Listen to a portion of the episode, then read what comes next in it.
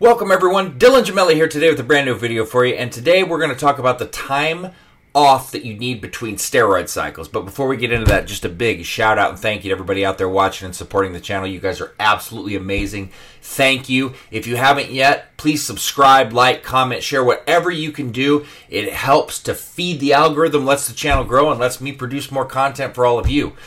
Also, today's video is sponsored by Let'sGetChecked.com. So Let'sGetChecked.com specializes in at-home blood testing. They are the cream of the crop at this, or I wouldn't have them as my sponsor, I assure you. So so here's the process.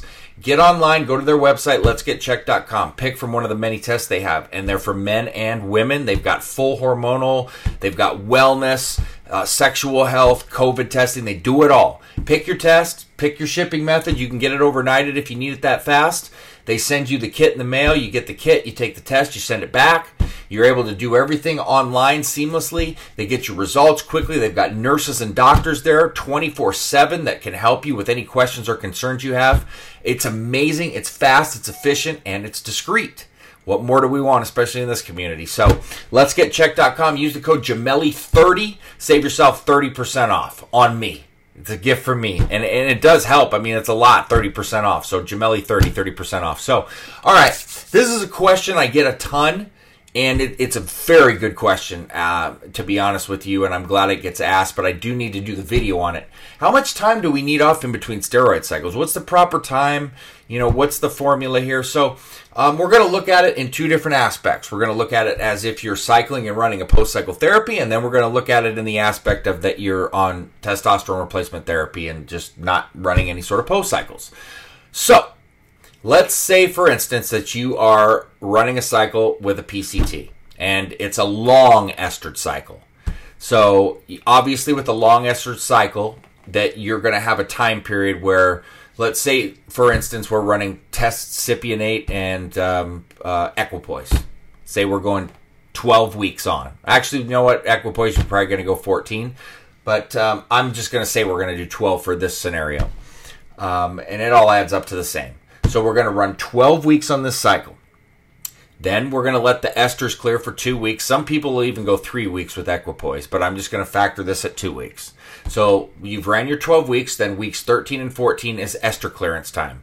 Let's say you're running a four week post cycle. So that's 15, 16, 17, and 18. So that is 18 total weeks that you've ran because you have to count your post cycle into the scenario and also the time where the esters were clearing. So it works in any scenario.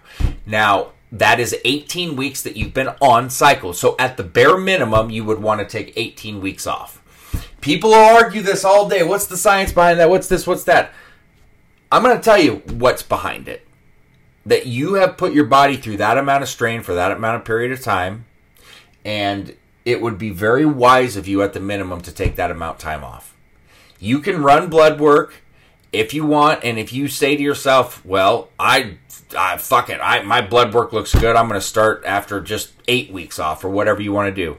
Okay, you do whatever that you feel comfortable with and whatever you like. But I can assure you that the longer that you stay on cycles and the longer that you're constantly running cycles, the more strain it's putting on you internally. The more years are going to be shaved off of your life from long-term abusive steroid use because staying on that long is abusive.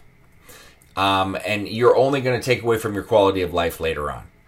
So when I give you these numbers, this is these to me are bare minimums that you should take off. You were on cycle 18 weeks, so you need to, to stay off for 18 weeks. Let your body recover, let your body rest, let it heal. Don't be trying to just overdose and, and just go over and over and over. You're going to find that the efficacy is not there. You're going to find that the, the side effects are enhanced, and you're going to find your quality of life to get far lower every year. I, I assure you. Now, let's say you're running a short ester. So you've got your, te- let's say test propionate and masteron propionate. Let's say you're doing eight weeks. Run your eight weeks. You're going to start PCT generally about three, three to four days after. For most people, that's when they're going to start it. So you're going to run a four week PCT. So you're looking more at 12 to 13 weeks on here, depending on how when you start your PCT. I'd just round it up to 13. Just so then you take your 13 weeks off. Now, if you're on TRT, it's a lot different um, and, and mind you, I'm giving you bare minimum times for what I recommend. You do whatever you want. I'm not your dad. That's my line. I'm not your dad. I'm not trying to tell you what to do. That's my recommendation.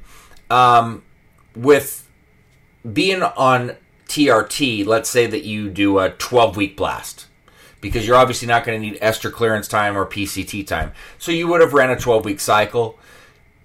I really don't care for getting right back on in 12 weeks. I would extend it more, just a couple weeks, because even though it's a shorter time that you're on, you still don't want to be on too much and too often.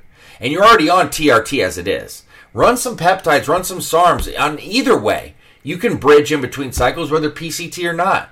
That way, you can still feel like you're on something, but it's not nearly what you know it would do to you with with steroids. Not even close. You got to get off the compounds. If you're already on TRT, you you technically, I mean, you could go t- after 12 weeks get on another cycle. I don't care for that. Like I said, I would rather you wait an extra two weeks or three weeks and add it on there.